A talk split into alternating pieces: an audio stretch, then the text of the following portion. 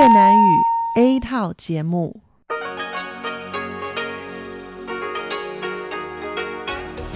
Đây là Đài Phát thanh Quốc tế Đài Loan rờ tê i.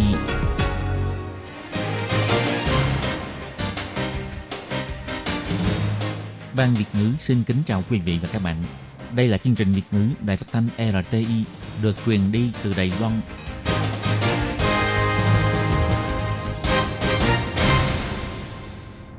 Hello, Tôi Kim xin kính chào các bạn. Hoan nghênh các bạn đã đến với chương trình Việt ngữ ngày hôm nay của chúng tôi. Các bạn thân mến, hôm nay là thứ ba, ngày mười tám tháng sáu năm hai nghìn không trăm mười chín, cũng tức ngày mười sáu tháng năm âm lịch năm Kỷ Hợi. Chương trình Việt ngữ ngày hôm nay của chúng tôi sẽ bao gồm các nội dung chính như sau. Mở đầu là bản tin thời sự trong ngày, tiếp đến là chuyên mục tin vắn lao động nước ngoài, rồi đến chuyên mục tiếng Hoa trong bảy ngày, chuyên mục khám phá thiên nhiên, và sau cùng, chương trình của chúng tôi sẽ khép lại với chuyên mục Điểm hẹn văn hóa. Mở đầu chương trình hôm nay, Tôi Kim xin mời các bạn cùng đón nghe bản tin thời sự trong ngày. Và trước hết, mời các bạn cùng theo dõi các mẫu tin tóm lược. Ủy ban bầu cử trung ương Đài Loan cho biết, cuộc bầu cử sang năm sẽ không tổ chức chung với trưng cầu dân ý. Quần đảo Solomon đánh giá lại quan hệ ngoại giao với Đài Loan. Bộ Ngoại giao Đài Loan cho biết quan hệ hai bên ổn định. Giáo sư Tôn Nhâm Trường cho biết trước tháng sáu vẫn chưa thấy sâu keo mùa thu. Sở Bảo hiểm y tế Đài Loan sang Việt Nam chia sẻ kinh nghiệm tìm cơ hội hợp tác. Trưởng thư ký Phủ tổng thống bà Trần Cúc chia sẻ kinh nghiệm phòng chống dịch sốt xuất huyết. Tổng thống Thái Anh Văn cho biết nỗ lực để tiêu hủy thành kiến đối với dân tộc nguyên trú. Sau đây Tố Kim xin mời các bạn cùng theo dõi nội dung chi tiết của bản tin thời sự ngày hôm nay nhé. Ngày mười bảy tháng sáu, Viện Lập pháp Đài Loan thông qua vòng ba dự thảo luật trưng cầu dân ý. Các cuộc bầu cử và trưng cầu dân ý sẽ không tổ chức chung với nhau. Luật ghi rõ, ngày trưng cầu dân ý là ngày thứ Bảy tuần thứ Tư của tháng tám. Bắt đầu từ năm hai nghìn không trăm hai mươi mốt, mỗi hai năm tổ chức một lần, không trùng với bầu cử. Và cuộc bầu cử năm tới sẽ không buộc chung với trưng cầu dân ý. Hôm qua, Viện Lập pháp Đài Loan đã thông qua những điều lệ kèm theo. Yêu cầu Ủy ban bầu cử trung ương nhanh chóng thực thi trưng cầu dân ý điện tử dưới tiền đề an toàn thông tin được đảm bảo. Bà Cao Mỹ Lệ, trưởng phòng quy hoạch tổng hợp cho biết, hệ thống cùng ký tên điện tử trưng cầu dân ý đã hoàn thành. Hệ thống đảm bảo an toàn thông tin cũng đã kiểm tra xong. Hiện đang tiến hành kiểm tra an toàn thông tin giai đoạn chót. Một khi hoàn thành giai đoạn thử nghiệm an toàn, thì việc ký tên điện tử trưng cầu dân ý và ký tên điện tử bãi nhiễm sẽ được tiến hành cùng một lúc. Theo tin cho biết, chính phủ quần đảo Solomon thành lập tổ hành động xuyên đảng phái để đánh giá lại quan hệ ngoại giao với Đài Loan. Bộ Ngoại giao Đài Loan cho biết, tân chính phủ quần đảo Solomon thúc đẩy chính sách mới, trong đó bao gồm kiểm thảo lại chính sách ngoại giao. Do đó mới thành lập tổ hành động này, nhưng quan hệ ngoại giao giữa Đài Loan và quần đảo Solomon vẫn ổn định. Bộ Ngoại giao Đài Loan nhấn mạnh các kế hoạch hợp tác giữa hai nước như thúc đẩy kỹ thuật nông nghiệp, trung tâm y tế, học bổng Đài Loan, năng lượng sạch, vân vân đều có thành quả chắc việc và nhận được sự khẳng định của người dân và đảng đối lập quần đảo Solomon. Đài Loan với nguyên tắc ngoại giao thiết thực cùng nhau hưởng lợi, tiến một bước thâm hóa quan hệ hai bên. Đối với việc quan chức cao cấp quần đảo Solomon sang thăm Trung Quốc, Bộ Ngoại giao Đài Loan cho biết quần đảo Solomon xuất khẩu gỗ là chính nên đã cử người sang Trung Quốc để thu thập tư liệu thị trường gỗ nhằm đánh giá nhu cầu thị trường để tiện cho việc xuất khẩu gỗ của nước họ sang Trung Quốc. Từ khi dân chúng phát hiện ấu trùng sâu keo mùa thu vào ngày tám tháng sáu cho đến nay, đã có sáu mươi tám trường hợp thông báo chính xác. Ủy ban nông nghiệp Đài Loan vốn muốn tiêu diệt ấu trùng sâu keo ngay khi chúng chưa trưởng thành, nhưng không ngờ một tuần sau thì các nơi như huyện Tân Trúc, huyện Miêu Lực, huyện Gia Nghĩa, huyện Bình Đông và huyện Hoa Liên đều phát hiện sâu trưởng thành. Điều này có nghĩa là sắp tới, nông dân Đài Loan phải cùng tồn tại với sâu keo mùa thu. Ngày mười tám tháng sáu, giáo sư Tôn Nhâm Trường, khoa bệnh lý thực vật và vi sinh vật học, Trường Đại học Đài Loan, người được tặng danh xưng bác sĩ thực vật, cho biết sức ăn hoa màu của sâu keo mùa thu còn dữ dội hơn châu chấu. Trước tháng sáu năm nay, ông chưa thấy loại sâu này. Tuy nhiên, cũng có cách phòng trị sâu keo mùa thu. Nếu như nông dân năng xuống thăm ruộng, phát hiện sớm ấu trùng của sâu thì nhanh chóng phun thuốc, hoa màu sẽ khỏe mạnh lớn lên. Giáo sư nói, rất dễ nhận dạng. Nhà nông chỉ cần làm tốt công tác dự phòng, đi xem có sâu bọ vào ruộng mình hay không. Nếu có thì nhanh chóng phòng và điều trị nó sớm. Phát hiện sớm, điều trị sớm thì rất có hiệu quả. Tốt nhất là phải tiêu diệt chúng ngay trong giai đoạn ấu trùng, cây bắp sẽ khỏe mạnh.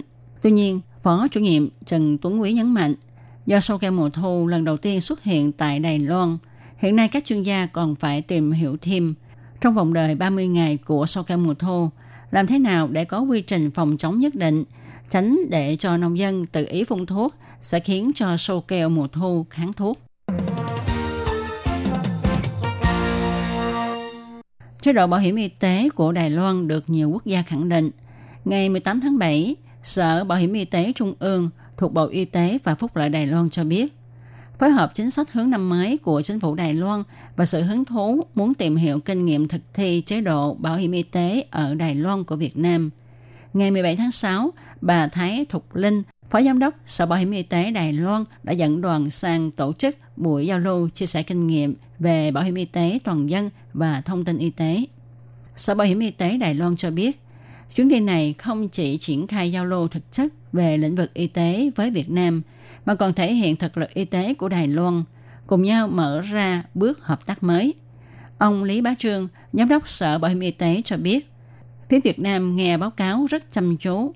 Họ còn yêu cầu chúng tôi có thể dịch nội dung báo cáo ra tiếng Việt. Sau hội nghị đều có tổ chức ăn uống và thảo luận sôi nổi. Giám đốc Lý Bá Trương cho biết, hệ thống thông tin bảo hiểm y tế đám mây là mặt mạnh của Sở Bảo hiểm y tế Đài Loan. Sở sẽ chia sẻ kinh nghiệm này với các nước. Sau Việt Nam, Sở Bảo hiểm y tế Đài Loan sẽ sang chia sẻ kinh nghiệm với các nước như Philippines, Malaysia, Thái Lan. Ông hy vọng thông qua giao lưu để thế giới biết nhiều hơn về chế độ bảo hiểm y tế ưu việt của Đài Loan. Mấy ngày gần đây, thị trưởng thành phố Cao Hùng, ông Hàn Quốc Du lên Đài Bắc yêu cầu Viện Hành Chánh chi viện kinh phí và nhân lực để phòng chống dịch sốt xuất huyết, đồng thời tranh thủ sự ủng hộ của các ủy viên đảng đối lập, hy vọng mọi người ủng hộ công tác phòng dịch không phân đảng phái. Khi được giới truyền thông hỏi về hành động này của thị trưởng Hàn Quốc Du, trưởng thư ký Phủ tổng thống bà Trần Cúc cho biết bà không tiện bình luận vì bà là cựu thị trưởng thành phố Cao Hùng. Tuy nhiên, bà Trần Cúc thổ lộ, trong thời gian giữ chức vụ thị trưởng thành phố Cao Hùng, mỗi năm vào dịp hè, bà đều làm công tác phòng dịch rất căng thẳng. Live của nhóm phòng dịch sốt xuất huyết thành phố Cao Hùng nhắn tin hai mươi bốn trên hai mươi bốn giờ không ngơi nghỉ. Bà cũng sang Singapore học hỏi kinh nghiệm phòng dịch. Do đó, Cao Hùng phòng dịch sốt xuất huyết vô cùng có hiệu quả. Bà nói, sau đó chúng tôi sang Singapore học hỏi kinh nghiệm. Thành phố Cao Hùng gia tăng thêm hơn một trăm nhân viên phòng chống dịch sốt xuất huyết. Chúng tôi hợp tác xuyên bộ ngành, cho nên bốn đến năm năm nay, sốt xuất huyết ở Cao Hùng chỉ có vài ca thôi. Chúng tôi tổng động viên nhân viên Cục Bảo vệ Môi trường, Cục Y tế thành phố Cao Hùng liên lạc thường xuyên với nhau. Và một khi xuất hiện một ca sốt xuất huyết thì tôi theo dõi hai mươi bốn trên hai mươi bốn giờ. Đối với việc thị trưởng Hàn Quốc Du cho biết chính quyền thành phố Cao Hùng không có kinh phí phòng dịch, bà Trần Cúc nói, mỗi năm mỗi vị thị trưởng đều có ba trăm đến năm trăm triệu tiền dự bị. Lúc đó bà mang tiền dự bị này để chi cho việc phòng chống dịch sốt xuất huyết. Sau đó mới xin Trung ương trợ cấp. Bà tin rằng Trung ương sẽ ủng hộ việc làm này. Đa số mọi người ít biết đến tuổi lá phổi của mình. Bệnh viện Quân nhân Vinh Dự Đài Trung hưởng ứng hoạt động cai thuốc lá thế giới đã tổ chức kiểm tra độ tuổi của lá phổi cho dân chúng. Chỉ cần thổi vào máy là ta biết được phổi của mình có khỏe hay không. Có một bà cụ sáu mươi tuổi, khi kiểm tra thấy phổi của bà là một trăm ba mươi lăm tuổi. Nhân viên y tế nhắc nhở bà cẩn thận suy chức năng phổi. Có anh do hút thuốc lá nên phổi già hơn mười tuổi, khiến anh ta giật mình. Anh ta nói, tôi mới có bốn mươi bốn tuổi mà phổi của tôi là lá phổi của người năm mươi bảy tuổi, phải cai thuốc thôi. Chúng ta rất khó cảm nhận được chức năng phổi của mình nên cần phải có máy đo. Thông qua máy, thấy được con số thực tế, ta mới biết được lá phổi của mình còn trẻ hay đã già yếu. Bác sĩ Châu Vi Dân cho biết, khi tuổi của phổi lớn hơn tuổi thật của bạn thì có thể là dung tích của phổi bạn giảm. Có nhiều nguyên nhân khiến cho dung tích phổi giảm. Thứ nhất là bạn không đủ sức hay dung tích phổi bị ảnh hưởng bởi nó bị viêm nhiễm. Lúc này bạn nên nghĩ là ta nên cai thuốc lá thôi. Ngoài việc cai thói quen hút thuốc lá, điều chỉnh chế độ nghỉ ngơi, ta còn phải năng vận động, chạy bộ để hoạt hóa lá phổi của mình. Đừng để cho lá phổi của mình già đi trước tuổi nhé.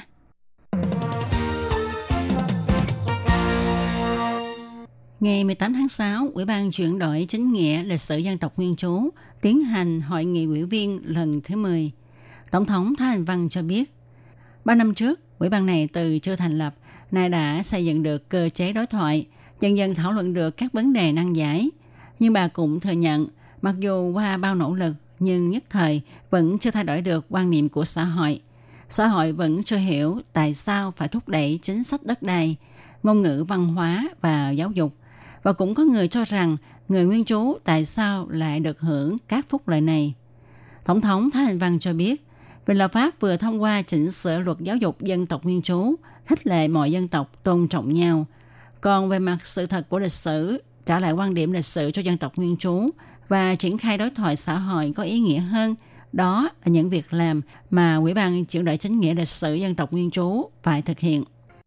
Các bạn thân mến, các bạn vừa đón nghe bản tin thời sự ngày hôm nay do Tôi Kim biên soạn thực hiện. Bản tin hôm nay sẽ được tạm dừng ở đây. Tôi Kim cảm ơn các bạn đã chú ý theo dõi. Và tiếp theo chương trình hôm nay, Tôi Kim xin mời các bạn cùng đón nghe phần thông báo. Sếp ơi, có người chở vật liệu đến rồi kìa. Vậy thì kêu một vài công nhân tới giúp để bưng vật liệu xuống. Mấy người lao động nước ngoài này trông rất là siêng năng anh nhỉ? Ừ, họ làm việc chăm chỉ lắm. Thưa ông chủ, có nhân viên tư vấn lao động nước ngoài của chính quyền thành phố Tân Bắc đến thăm ạ. Chào ông, chúng tôi có nhận được cú điện thoại khiếu nại của lao động nước ngoài. Anh ấy nói là anh ấy bị trừ lương nhưng mà không biết tại sao bị trừ. Và mong ông trả lại số tiền bị trừ cho anh ấy. Tiền lương chúng tôi trả đầy đủ hết mà. Với lại chúng tôi cũng có ghi rất là rõ ràng. Làm sao lại có chuyện trừ tiền anh ấy được chứ? À, tôi nhớ ra rồi. Đó là tiền thuế thu nhập đó. Nhưng tôi không biết chữ, bảng lương chi tiết viết tôi đâu có hiểu đâu. Nhưng hệ thống bảng lương của chúng tôi không có hiển thị được ngoại ngữ. Chị có thể dùng bảng đối chiếu song ngữ để phát cho lao động nước ngoài xem. Và để cho lao động nước ngoài hiểu được tại sao là bị trừ tiền và họ bị trừ ở những mục nào. Theo quy định thì chủ lao động phải trả toàn bộ tiền lương cho lao động nước ngoài. Ngoài có thể khấu trừ phí bảo hiểm lao động, bảo hiểm y tế, rồi thuế thu nhập và phí ăn ở, thì các loại chi phí khác đều không được trực tiếp trừ trong tiền lương của người lao động nước ngoài. Và ngoài ra còn phải cung cấp một cái bảng chi tiết tiền lương bằng tiếng mẹ đẻ của người lao động để cho người lao động người ta có thể hiểu rõ được những cái nội dung trên đó. Cô hãy đi giải quyết vấn đề này nhanh lên, đừng vì ham chút lợi nhỏ mà mất việc lớn, lại còn bị phạt tiền nữa. Vâng, tôi đi xử lý việc này ngay lập tức ạ. À. Lương phải được thanh toán đầy đủ, bảng lương chi tiết phải dùng song ngữ, như vậy người lao động nước ngoài mới yên tâm làm việc được.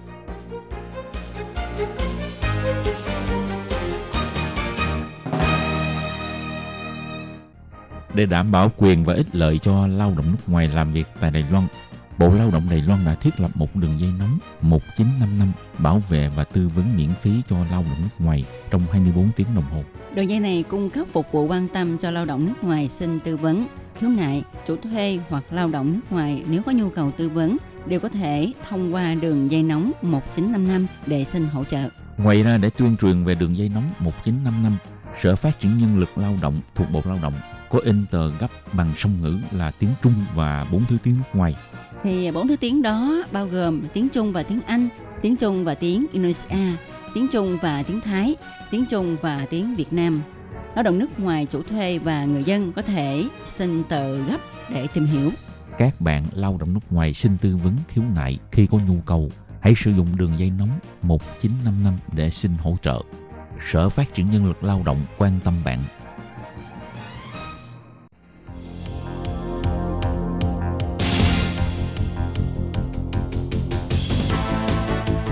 Đây là Đài Phát thanh Quốc tế Đài Loan rờ tê i, truyền thanh từ Đài Loan, Trung Hoa Dân Quốc.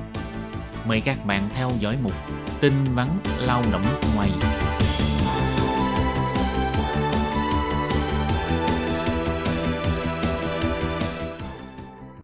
Thiên Nhi và Thúy Anh xin chào các bạn. Xin mời các bạn đón nghe chuyên mục tin vắn lao động của tuần này.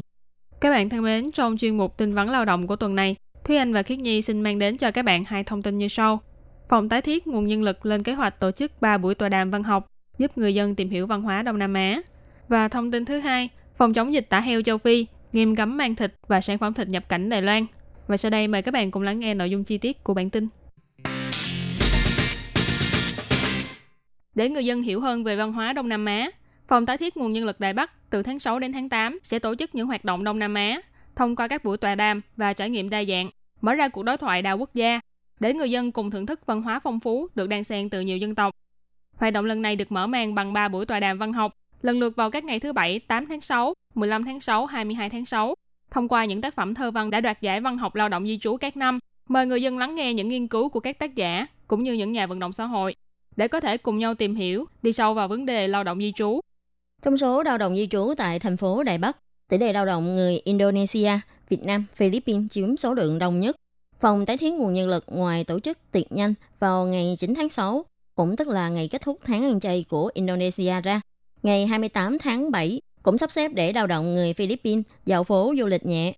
Và ngày hai mươi lăm tháng tám sẽ là ba hoạt động trải nghiệm văn hóa đa dạng nhà bếp ăn nhẹ Việt Nam, tìm hiểu sinh hoạt của các lao động di trú trong ngày nghỉ, cũng như chia sẻ món ngon, giúp người dân Đài Loan có dịp trải nghiệm sự đa dạng trong văn hóa ngay tại địa phương. Tiếp sau đây là thông tin về phòng chống dịch tả heo châu Phi. Chắc các bạn cũng biết là dịch tả heo châu Phi đang hoành hành rất là nghiêm trọng ở khu vực Trung Quốc và một số nước Đông Nam Á. Vì vậy, chính phủ Đài Loan đã đưa ra nhiều biện pháp để ngăn ngừa dịch tả heo châu Phi xâm nhập vào Đài Loan. Trong đó, hành khách đến từ các quốc gia như Trung Quốc, Mông Cổ, Việt Nam, Campuchia, Triều Tiên, vân vân khi nhập cảnh vào Đài Loan đều sẽ bị kiểm tra hành lý xách tay toàn diện. Theo thống kê của Ủy ban nông nghiệp, trong khoảng thời gian từ ngày mười bốn tháng mười hai năm hai không một tám đến ngày hai mươi sáu tháng năm năm hai không một chín, có tổng cộng chín trăm sáu mươi hai trường hợp hành khách bị phạt tiền do mang theo thịt hay sản phẩm chế biến từ thịt nhập cảnh Đài Loan. Trong đó, hành khách vi phạm nhiều nhất là Trung Quốc, tiếp đến là Việt Nam, rồi Nhật Bản, Hàn Quốc, Thái Lan, Singapore, Philippines, Malaysia, Indonesia và Myanmar. Theo quy định khoản một điều bốn mươi lăm Luật phòng chống bệnh truyền nhiễm động vật và tiêu chuẩn xử phạt do Cục Phòng dịch và Kiểm dịch động thực vật công bố ngày mười tám tháng mười hai năm hai không một tám, hành khách đến từ những nước như Trung Quốc, Việt Nam, vân vân nếu bị phát hiện mang theo sản phẩm thịt heo nhập cảnh Đài Loan, lần đầu vi phạm sẽ bị phạt hai trăm nghìn Đài tệ, lần thứ hai phạt một triệu Đài tệ. Người nước ngoài khi phạt hai trăm nghìn Đài tệ mà không thể nộp phạt ngay tại hiện trường sẽ bị từ chối nhập cảnh. Ủy ban nông nghiệp bày tỏ, hiện tại số trường hợp bị phạt hai trăm nghìn Đài tệ có tổng cộng hai trăm chín mươi ba trường hợp, bao gồm hai trăm tám mươi mốt trường hợp đến từ Trung Quốc, mười hai trường hợp đến từ Việt Nam. Số trường hợp bị từ chối nhập cảnh do chưa thể thanh toán tiền phạt ngay tại hiện trường là một trăm lẻ bảy trường hợp. Ủy ban nông nghiệp cũng nhắc nhở thêm, người bị phạt vẫn sẽ tiếp tục bị cấm nhập cảnh cho đến khi đóng đầy đủ số tiền phạt cho cơ quan chức trách của Đài Loan. Ngoài ra, Bộ Lao động cũng nhắc nhở các bạn lao động người nước ngoài và lao động về phép khi nhập cảnh vào Đài Loan không được mang theo các sản phẩm từ thịt heo hoặc các chế phẩm từ thịt từ khu vực tả heo châu Phi. Trước khi làm thủ tục nhập cảnh, xin vui lòng bước vào thùng xử lý nông sản. Người vi phạm sẽ bị xử phạt với mức phạt cao nhất là một triệu Đài tệ. Nếu lao động chưa được cấp thẻ cư trú và không thanh toán hết số tiền phạt tại chỗ, sẽ không được nhập cảnh vào Đài Loan. Nếu lao động đã được cấp thẻ cư trú, sau khi nhập cảnh vẫn phải thanh toán hết số tiền phạt, đề nghị tuân thủ theo quy định để tránh ảnh hưởng đến quyền lợi công việc của các bạn. Các bạn lao động làm việc tại Đài Loan, trong thời gian làm việc tại Đài Loan, không được mua các sản phẩm từ thịt heo bị dịch bệnh hoặc các chế phẩm từ thịt tại khu vực có dịch tả heo châu Phi. Nếu bạn nhận được sản phẩm chế biến từ thịt không rõ nguồn gốc, thì bạn không được tùy ý vứt vào thùng đựng thức ăn thừa hay thùng rác. Xin vui lòng gọi đến số điện thoại không tám không không không ba chín một ba một để giao cho cơ quan chuyên môn xử lý. Chuyên mục tư vấn lao động của tuần này đến đây là kết thúc. Cảm ơn sự chú ý lắng nghe của quý vị và các bạn. Xin hẹn gặp lại các bạn trong các chuyên mục lần sau. Xin thân ái chào tạm biệt các bạn. Bye bye. Bye bye.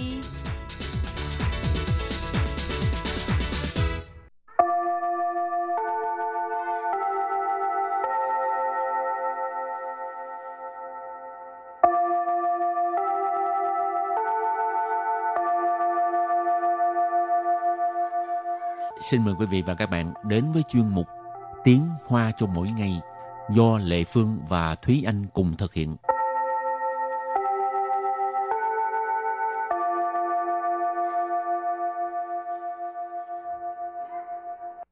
Thúy Anh và Lệ Phương xin kính chào quý vị và các bạn. Chào mừng các bạn đến với chuyên mục Tiếng Hoa cho mỗi ngày ngày hôm nay. Ờ, Lệ Phương có người bạn á, sinh nhật vào tháng hai, cho nên ừ. đôi lúc cái bạn đó thấy hình như hơi bị thiệt thòi. Vậy là người bạn này chắc sinh vào ngày hai mươi chín tháng hai. Đúng rồi. Wow, vậy là bốn năm mới sinh nhật một lần. Ờ, lỗ hả? Ừ. Tại sao không sinh vào ngày hai mươi bảy, hai mươi tám đi? Nếu như sinh ngày hai mươi chín tháng hai thì mỗi năm vẫn có thể ăn sinh nhật được, nhưng mà phải ăn sinh nhật vào ngày hai mươi tám, ăn trước. Ừ, mà chắc người ta thường là chọn đúng ngày mới ăn sinh nhật, cho nên không có ai nghĩ tới sẽ tặng quà. Ừ. Vậy là bốn năm mới được uh, à. lớn một tuổi, thì cũng tốt. Rồi hôm nay mình học hai câu. Câu thứ nhất: một năm có mười hai tháng, số ngày trong mỗi tháng có ngắn có dài. Và câu thứ hai, trong đó tháng hai là ngắn nhất, chỉ có hai mươi tám ngày. Và sau đây chúng ta lắng nghe cô giáo đọc hai câu mẫu này bằng tiếng Hoa. một年有十二个月, 每个月的日数有长有短.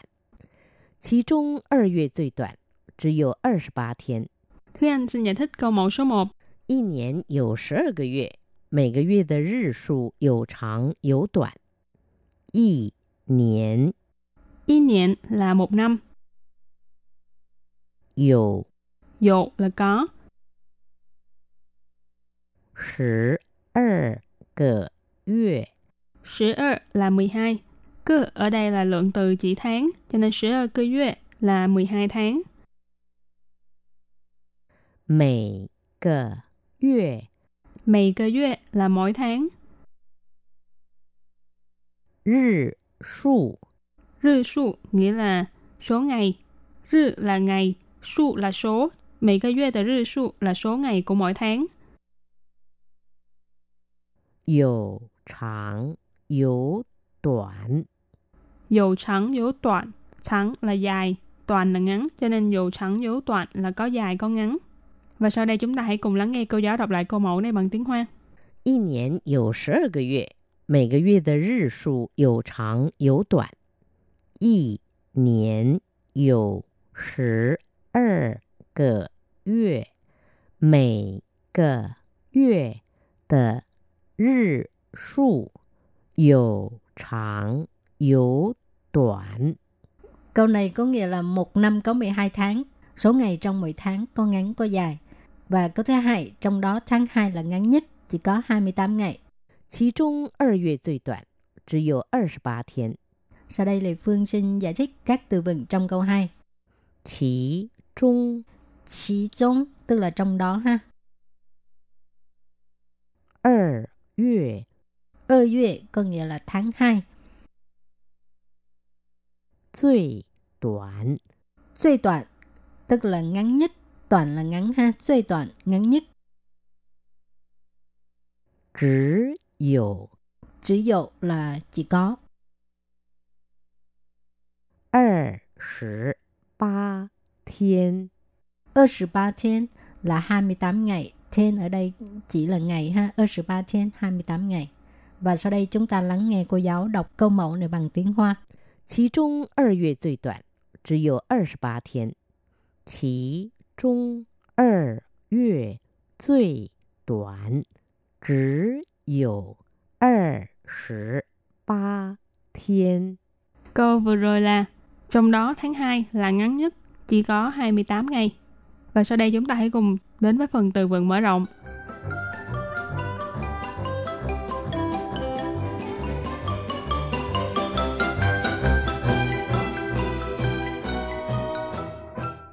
Đa yue. Đa yue. Đa yue nghĩa là tháng có ba mươi mốt ngày. Xiao yue. Xiao yue. Xiao yue tức là tháng có ba mươi ngày ha. Sào có nghĩa là nhỏ, yue là tháng. Ruân niên, ruân niên. Ruân niên nghĩa là năm nhuận. Bây giờ mình khỏi đặt câu, mình chỉ nhắc lại cho mọi người nhớ là tháng nào là à, có ba mươi mốt ngày, rồi tháng nào có à, ba mươi ngày ha. Ừ. Hồi đó Thúy Anh nhớ bằng cách nào? Hồi xưa thì uh, thầy cô, ông bà có dạy là mình giơ cái nắm tay lên rồi. Ừ. Xong rồi uh, khi mà mình nắm chặt tay lại thì mình sẽ có những cái đốt. Thì ở trên cái đốt xương của mình thì nó sẽ có cái lồi, cái lõm, cái lồi, cái lõm đúng không? Ừ. Thì cái từ cái chỗ lồi lên, bắt đầu từ chỗ lồi lên thì sẽ là tháng một, rồi lõm xuống là tháng hai, rồi lồi lên nữa là tháng ba. Thì nó sẽ là... Giờ là tháng một. Tháng một có... lớn. Thì ý là tháng một sẽ là lồi lên, có nghĩa là tháng đó sẽ có ba mươi mốt ngày. Còn ừ. lõm xuống thì sẽ có ba mươi ngày. Chỉ trong tháng hai thì là hai mươi tám ngày. Cho nên suy ra là tháng một ba mươi mốt, tháng hai hai mươi tám, tháng ba ba mươi mốt, tháng tư ba mươi, tháng năm ba mươi mốt, tháng sáu ba mươi. Và đặc biệt là tháng bảy và tháng tám thì cả hai tháng này đều là ở chỗ lồi lên, cho nên tháng bảy, tháng tám đều là có ba mươi mốt ngày. Ồ, cái cách này cũng dễ nhớ ha. Ừ, vô cùng dễ nhớ. Ừ, nếu mà các bạn quên rồi đó, thì nhớ theo cái cách của Thuy Anh, ha. Ừ. Đảm bảo sẽ không bao giờ quên. Nhưng mà bình thường á, cái tháng hai là có hai mươi tám ngày, đó là năm thường. Ừ. Còn năm nhuận thì có hai mươi chín ngày. Ừ. Cho nên ở đây chúng ta có thể đặt một câu đó là hai月 平年共二十八天, 闰年共二十九天. Câu này có nghĩa là tháng hai, năm thường thì có hai mươi tám ngày, năm nhuận thì có hai mươi chín ngày. hai月 ở đây là chỉ tháng hai. Pỉnh niên là năm thường, cộng là tổng cộng, hai mươi tám thiên là hai mươi tám ngày, Run niên là năm nhuận, hai mươi chín thiên là hai mươi chín ngày. Ok, trước khi chấm dứt bài học hôm nay, xin mời các bạn ôn tập lại hai câu mẫu.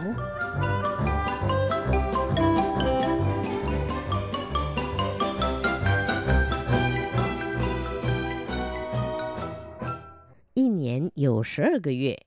每个月的日数有长有短 一年 一年 là một năm. 有 有 là có.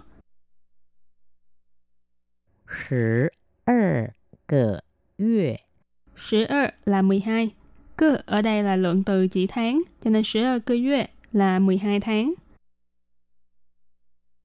每个月 Mấy cơ duyệt là mỗi tháng. Rư su. Rư su nghĩa là số ngày. Rư là ngày, su là số. Mấy cơ duyệt là rư su là số ngày của mỗi tháng. Dầu trắng, dầu đoạn. Dầu trắng, dầu đoạn. Trắng là dài, toàn là ngắn. Cho nên dầu trắng, dầu đoạn là có dài, có ngắn. Và sau đây chúng ta hãy cùng lắng nghe cô giáo đọc lại câu mẫu này bằng tiếng Hoa. Một niên có mười hai cái月, mỗi cái 月的日数有长有短. Một niên có mười hai cái 月, mỗi cái 月的日数有长有短. Câu này có nghĩa là một năm có mười hai tháng, số ngày trong mỗi tháng có ngắn có dài.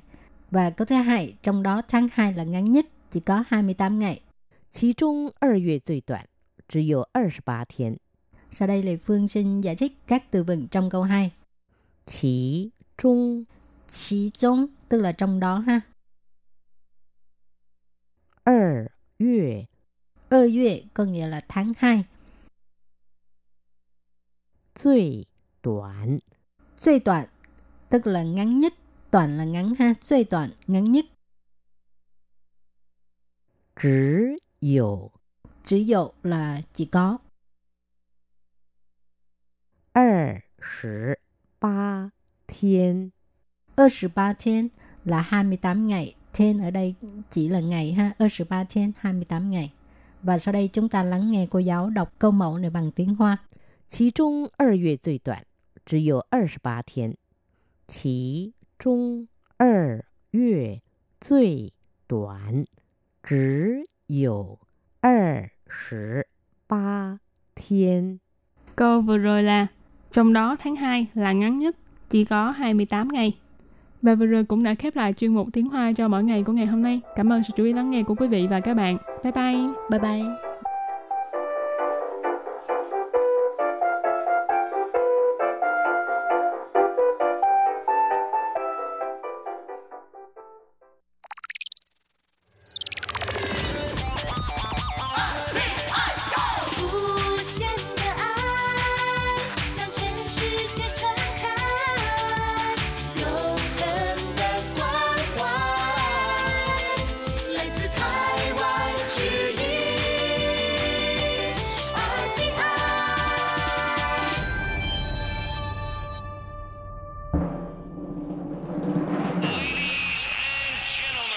Quý vị đang đón nghe chương trình Việt ngữ Đài rờ tê i truyền thanh từ Đài Loan.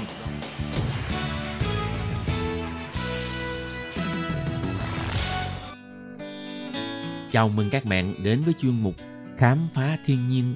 Chương trình này sẽ dẫn các bạn tìm về với thiên nhiên, thực hiện chuyến ngao du sơn thủy, hoạt động dã ngoại, vui chơi ngoài trời.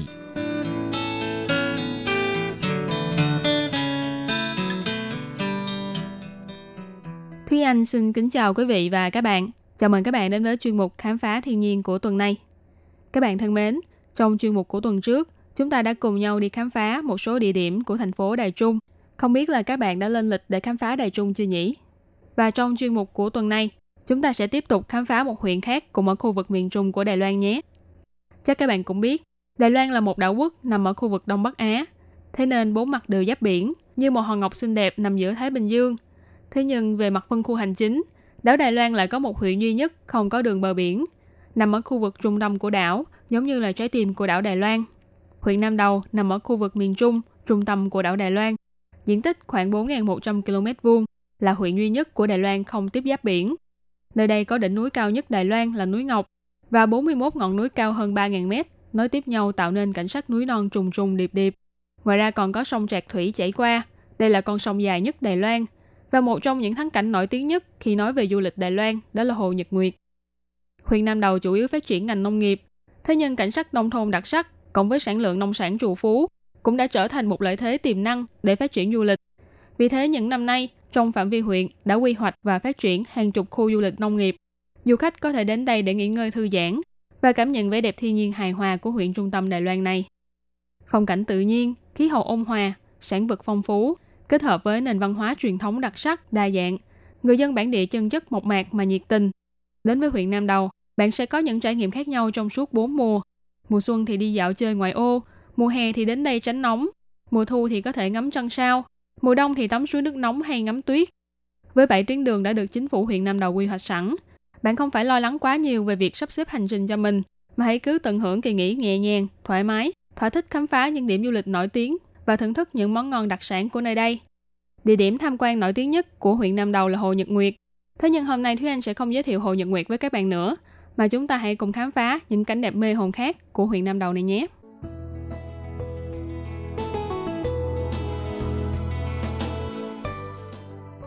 Trạm dừng chân đầu tiên trong hành trình hôm nay của chúng ta đó là khu nghỉ dưỡng sinh thái suối Sam Lâm. Khu nghỉ dưỡng sinh thái suối Sam Lâm hay còn gọi là khu nghỉ dưỡng sinh thái Sinh Liên Si, ở gần tuyến đường đi bộ leo núi A Lý Sơn, có diện tích bốn mươi héc ta, nằm ở độ cao một nghìn sáu trăm mét so với mặt nước biển, quanh năm đều có mùa hoa nở. Trong khu nghỉ dưỡng sinh thái suối Sam Lâm có những cảnh đẹp nổi tiếng như Thác Thanh Long, thôn Tụ Anh, trung tâm chăm sóc hoa cỏ, vách núi Tùng Long, vân vân. Trong đó có những nơi còn không cho xe ra vào, nên du khách phải đi bộ hay ngồi xe chuyên dụng của khu nghỉ dưỡng. Đi trên lối vào khu nghỉ dưỡng, qua khỏi trạm thu phí, liền có thể nhìn thấy bảng chỉ dẫn ghi rằng Ghềnh Đá Thạch Tĩnh. Đi theo con đường nhỏ bên suối Sam Lâm, có thể thấy được cảnh quan Ghềnh Đá Thạch Tĩnh là những hang đá trông như giếng nước được tạo nên bởi sự xói mòn của nước suối chảy qua. Bên dưới ghềnh đá này là một vách đá dựng đứng, nước suối đổ xuống tạo nên thác nước Thanh Long. Thôn Tụ Anh thì nằm ở bên trong khu nghỉ dưỡng. Trong thôn có những dịch vụ như phòng trọ, nhà gỗ, khu cắm trại, vân vân. Bên cạnh bãi đậu xe là trung tâm chăm sóc hoa cỏ. Tại đây bạn có thể tìm thấy những loài thực vật như hoa chấm bi, cẩm tú cầu hay hoa mẫu đơn, vân vân. Cuối đường Khe Sam, bạn sẽ thấy được vách núi Tùng Long, hay còn có tên gọi khác là thác Ô Tùng. Hai bên thác có hai thạch động, được gọi là Thủy Liên Động. Động ở bên trái thác nước sâu khoảng tám mét, cao khoảng hai mươi mét. Động bên phải thì lớn gấp đôi động bên trái. Ngồi bên trong hang động để ngắm nhìn thác nước cuồn cuộn bên ngoài, sẽ mang đến cho bạn một trải nghiệm hoàn toàn mới.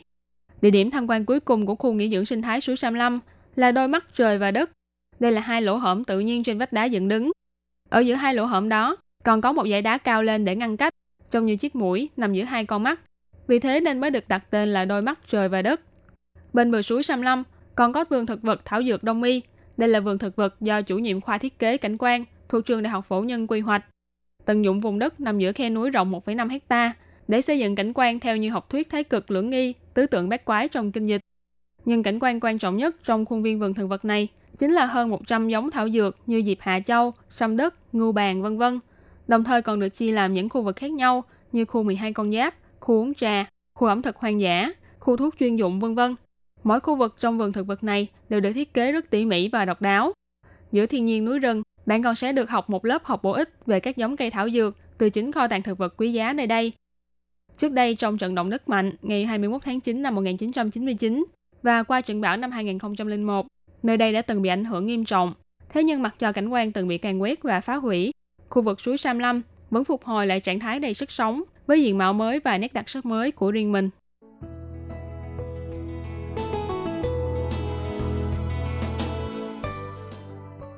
Địa điểm kế tiếp đó là khu vui chơi vườn quốc gia Aowanda.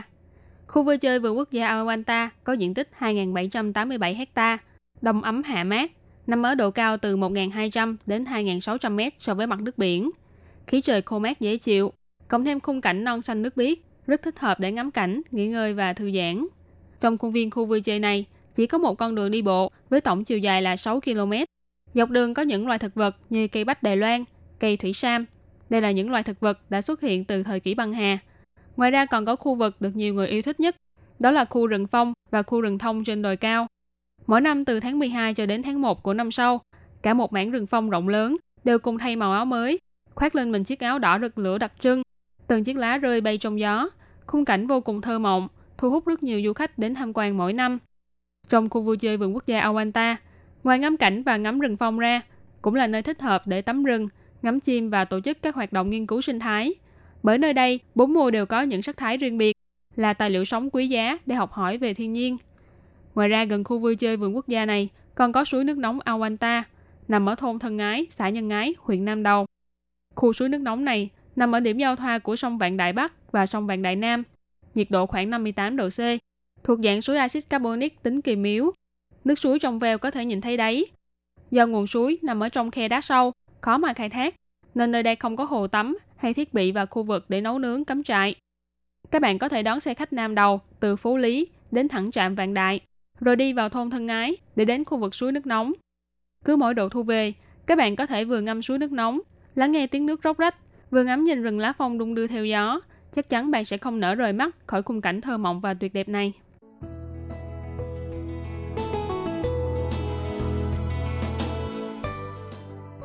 Xã Tín Nghĩa, huyện Nam Đầu là quê hương của mơ và cũng là vùng trồng nhiều mơ nhất của Đài Loan. Vào cuối mùa đông, gần tiết Thanh Minh, chính là mùa trái mơ trĩu quả. Thế nên hoạt động ngắm phong cảnh hay vào vườn hái mơ chính là điểm thu hút đông đảo du khách đến xã Tín Nghĩa để du lịch. Trong đó, Phong Quỷ Đẩu là một trong ba địa điểm thưởng ngoạn lý tưởng nhất. Đến thăm vườn mơ ở Phong Quỷ Đẩu, có thể nhìn thấy cả một biển hoa nở khắp đồi núi, còn có thể nhìn thấy tuyết trắng phủ trên núi Ngọc ở đằng xa. Đặc sắc của những cây mơ ở Phong Quỷ Đẩu là vỏ cây đen và dày, cành cây đang xen vào nhau, thế nhưng lại rất rắn chắc và thẳng tắp, trông như một thanh niên cường tráng lực lưỡng. Đa số những cây mơ ở đây đều là những cây khoảng ba mươi năm tuổi, trong đó cây mơ già ở gần trường tiểu học Tự Cường đã đến bảy mươi tuổi. Tuy lâu năm nhưng vẫn vững chắc, tràn đầy sức sống. Vào mùa hoa mơ nở, Hội Nông nghiệp của xã Tín Nghĩa sẽ sử dụng những tài nguyên thiên nhiên sẵn có, cùng với những đặc sản nông phẩm của vùng, kết hợp với nền văn hóa dân tộc nguyên trú đặc sắc để tổ chức những hoạt động với chủ đề đạp tuyết tầm mai và một số hoạt động thi đua về nông sản phẩm trên núi cao. Đây là dịp để người dân địa phương và du khách cùng nhau thưởng ngoạn, khám phá nét đẹp rừng cây và non nước của xã Tín Nghĩa, đồng thời còn có thể mang về cho mình những nông sản phẩm nổi tiếng và chất lượng. Vì vậy, nếu các bạn muốn có dịp đến quê hương của cây mơ, nhìn ngắm vườn mơ thơ mộng và đầy thi vị, thì hãy nhanh chóng viết tên Phong Quỷ Đẩu ở xã Tín Nghĩa, huyện Nam Đầu vào trong danh sách khám phá thiên nhiên của mình nhé.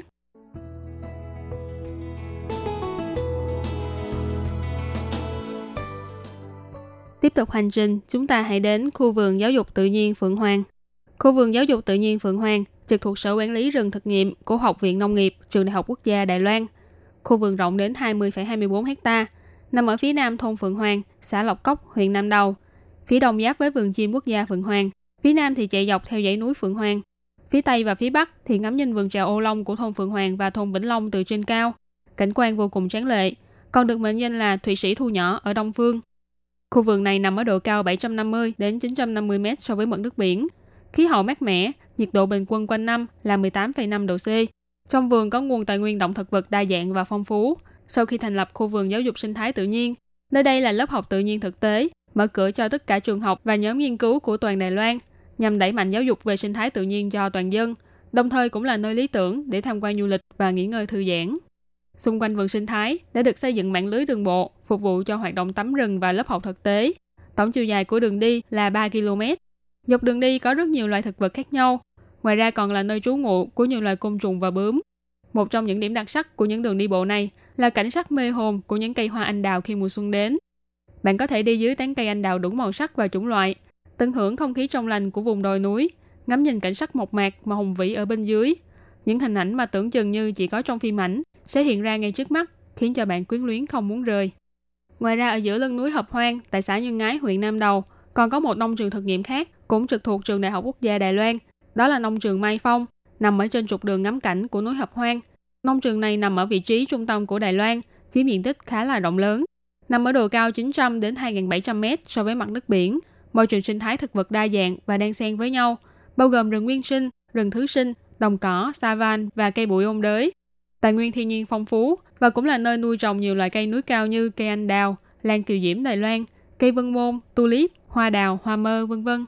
Trước đây do là rừng thực nghiệm nên nông trường này chỉ dùng để phục vụ cho mục đích nghiên cứu, chưa từng mở cửa cho khách tham quan. Vì thế luôn là một khu vực khiến cho nhiều người hiếu kỳ về vẻ đẹp bên trong của nó. Nhưng hiện nay, nhằm giúp cho quảng đại dân chúng hiểu được những thành quả và tâm huyết nghiên cứu của Trường Đại học Quốc gia Đài Loan trong suốt nhiều năm nay, đồng thời xúc tiến phát triển du lịch cho khu phong cảnh núi Hợp Hoang, với tiền đề là vừa mở rộng tham quan, giáo dục về sinh thái, vừa phải bảo vệ cho môi trường sinh thái tự nhiên không bị phá hoại. Viện trưởng Học viện Nông nghiệp thuộc Trường Đại học Quốc gia Đài Loan, ông Dương Bình Thế đã quyết định mở cửa cho dân chúng vào tham quan dưới hình thức tham quan theo đoàn, để mọi người có thể cùng chiêm ngưỡng nơi vẫn luôn được xem là thế ngoại đào viên này. Hiện tại các giống hoa đào đang được nuôi trồng trong khuôn viên nông trường Mai Phong có đến hơn một trăm giống, xếp hàng ngay ngắn thẳng tắp với nhau. Trong rừng hoa đào, vào cuối tháng hai, đầu tháng ba sẽ là mùa hoa đào nở rộ, đua nhau khoe sắc dưới bầu trời xanh thẳm. Từng cây đào nối tiếp nhau như đi đến bất tận, tạo thành một hành lang hoa đào có một không hai rợp bóng đường đi. Sau khi hoa tàn, vào khoảng tháng sáu hay tháng bảy, những trái đào sẽ đua nhau chín cành. Do những cây đào này đều được trồng với phương pháp hữu cơ nên hoàn toàn tự nhiên và tốt cho sức khỏe.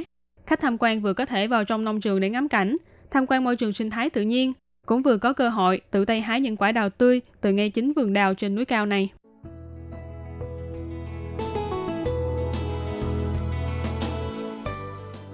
Nếu các bạn thích ăn nấm hay chỉ đơn thuần là thích tự tay trồng và thu hoạch nấm tươi, thì nông trường Phong Niên là một địa điểm mà bạn chắc chắn không thể bỏ qua khi khám phá huyện Nam Đầu, Đài Loan. Nông trường Phong Niên nằm ở thị trấn Phố Lý, huyện Nam Đầu, được thành lập từ năm một nghìn chín trăm sáu mươi lăm, là một nông trường đa năng có lịch sử lâu đời và cũng là nông trường nổi tiếng trong ngành nuôi trồng các loại nấm của Đài Loan. Thông thường, quy trình nuôi trồng các loại nấm làm thực phẩm sẽ không được công khai với bên ngoài. Thế nhưng với nông trường Phong Niên, phương châm của họ là cho tất cả mọi người đều có thể hiểu biết và nhìn thấy được toàn bộ quá trình từ nuôi trồng, sinh trưởng đến thu hoạch của các loại nấm. Đồng thời còn giới thiệu các loại nấm khác nhau mà chúng ta ít nghe nói đến, giúp mọi người hiểu thêm về chức năng và nhiệm vụ của các loại nấm làm thực phẩm đối với môi trường sinh thái. Đến nông trường Phong Niên, bạn còn có thể trải nghiệm việc tự tay thu hoạch nấm tươi hay học cách làm sao để chuẩn bị một bình nuôi dưỡng nấm ngay từ những công đoạn sơ khai nhất. Trong suốt hơn bốn mươi năm kinh doanh của mình, nông trường Phong Niên vẫn luôn chú trọng về việc nuôi trồng và sản xuất các loại nấm dùng làm thực phẩm, là một nông trường cung ứng đầu nguồn cho chuỗi sản xuất nấm dùng làm thực phẩm và cũng là nơi cung ứng nguyên liệu cho các công ty công nghệ sinh học. Những loại nấm chủ yếu được trồng trong nông trường này bao gồm linh chi, nấm Thái Dương, nấm hải sản, nấm đầu khỉ, vân vân. Ngoài ra còn trồng lượng lớn các loại nấm quý giá như nấm bào ngư hồng, nấm mai teke, linh chi sừng hưu, vân vân. Từ năm hai nghìn không trăm lẻ hai trở đi, nông trường Phong Niên phối hợp với chính phủ địa phương, từ một nông trường nuôi giống thông thường trở thành nông trường du lịch, mở cửa cho khách vào tham quan và trải nghiệm. Do đó nông trường đã cho quy hoạch lại đường đi trong khuôn viên, đổi mới các thiết bị, tổ chức lớp học sinh thái, khu nghỉ ngơi ngoài trời, bán chỉ dẫn các loại nấm, vân vân. Tin rằng khi các bạn đến tham quan nông trường Phong Niên sẽ cảm thấy thích thú với những hoạt động trải nghiệm thực tế tại đây, đồng thời còn có thể mang về cho mình một vài công thức chế biến món nấm thơm ngon cùng những kiến thức bổ ích về loài thực vật đa dạng và thú vị này. Các bạn thân mến, vừa rồi là chuyên mục Khám phá thiên nhiên của tuần này. Cảm ơn sự chú ý lắng nghe của quý vị và các bạn. Thân ái chào tạm biệt và hẹn gặp lại.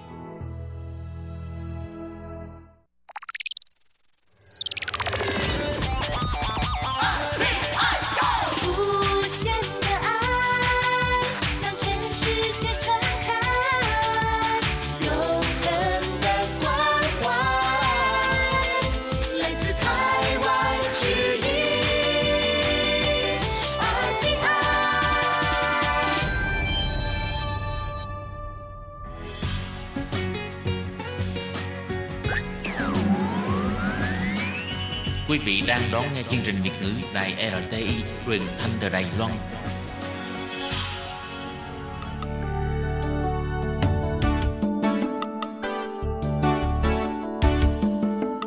Chào mừng quý vị đến với chuyên mục Điểm hẹn văn hóa do Khiết Nhi phụ trách.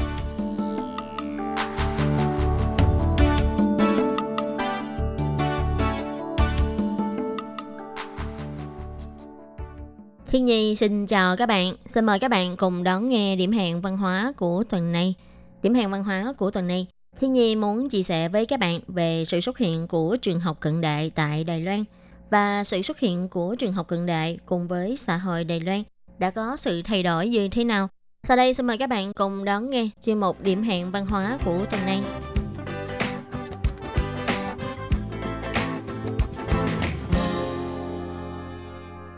Các bạn thân mến, các bạn có biết không, thực ra lịch sử phát triển của nền giáo dục tại Đài Loan có từ khá sớm.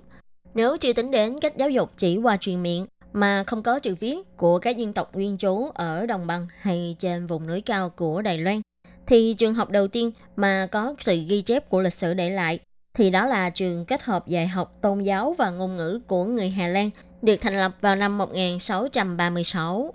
Và tiếp theo đó là trường học Khổng Miếu Thái học, được xây dựng vào thời kỳ Minh Trịnh.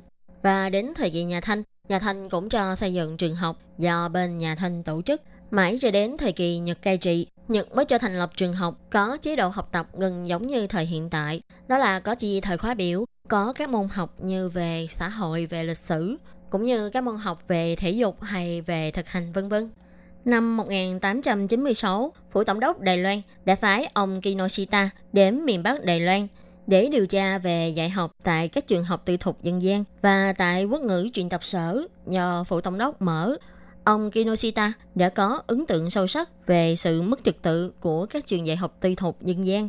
Ông đã ghi chép lại rằng các trường học tư thục có cách giảng dạy rất lạc hậu và phòng học rất tối tăm, không thông thoáng, cũng như tình trạng vệ sinh kém.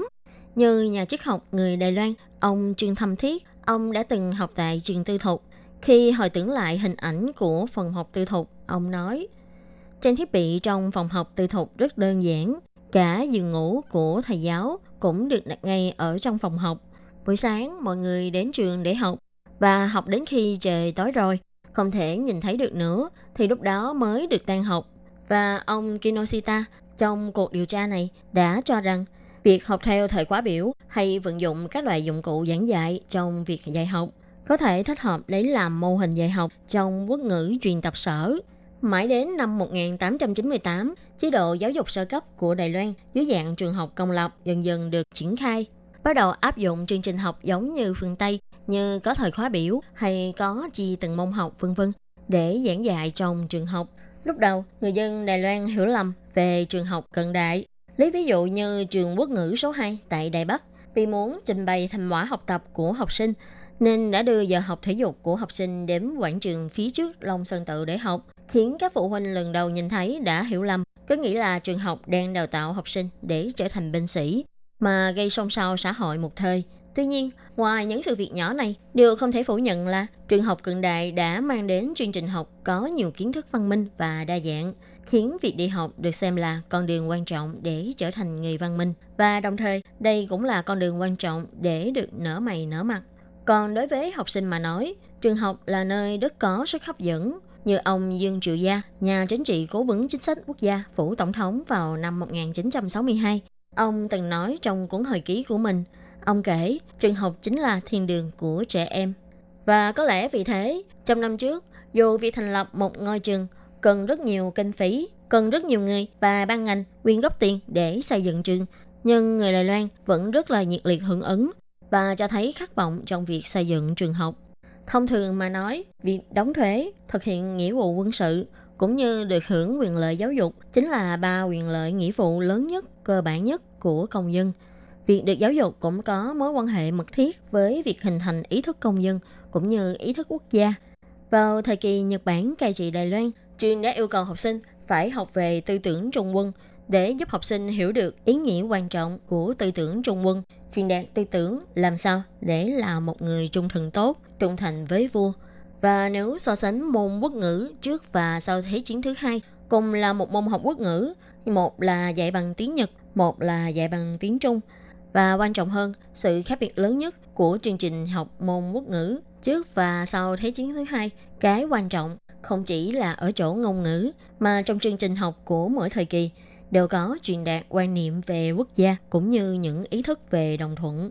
Như trước Thế chiến thì học về tư tưởng Trung Quân, sau Thế chiến thứ hai, khi Đài Loan được trao trả về cho chính quyền Tưởng Giới Thạch, thì lúc đó trong trường học bắt đầu chuyển sang dạy về điển tích của các bậc thánh hiền thời cổ đại Trung Hoa và bài học về trung hiếu mà chúng ta đã được học. Những bài học đó cũng chính là nền tảng quan trọng để cấu thành đạo đức nhân cách cơ bản của một người công dân thông qua trường học.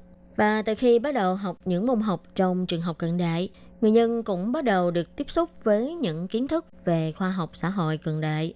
Ví dụ như trong sách giáo khoa địa lý của thời kỳ Nhật nắm quyền tại Đài Loan, lần đầu tiên người dân Đài Loan được nhìn thấy bản đồ Đài Loan và từ đó biết được hòn đảo mình sống có hình dạng giống củ khoai lang. Và cũng thông qua nhiều con đường hay tư tưởng khái niệm cũng như việc học tập nhận dạng, tưởng tượng Đài Loan là một thể cộng đồng. Những điều này được phát huy tác dụng từ việc đi học tại trường. Có thể nói, từ khi bắt đầu có thể chế trường học cận đại, người dân cũng bắt đầu xuất hiện tư duy quốc dân, và tư duy này không phân biệt nam nữ. Năm một nghìn chín trăm lẻ năm, từng có một bài điều tra về học sinh nữ của Đài Loan, hỏi các em nữ sinh vì sao phải bó chân. Vì theo quan điểm của những người Trung Hoa cổ đại, việc bó chân là một tập tục đã có từ thuở xa xưa và nó như là một tư tưởng ăn sâu vào đầu óc của những người Hán. Phụ nữ có đôi chân nhỏ mới là xinh đẹp.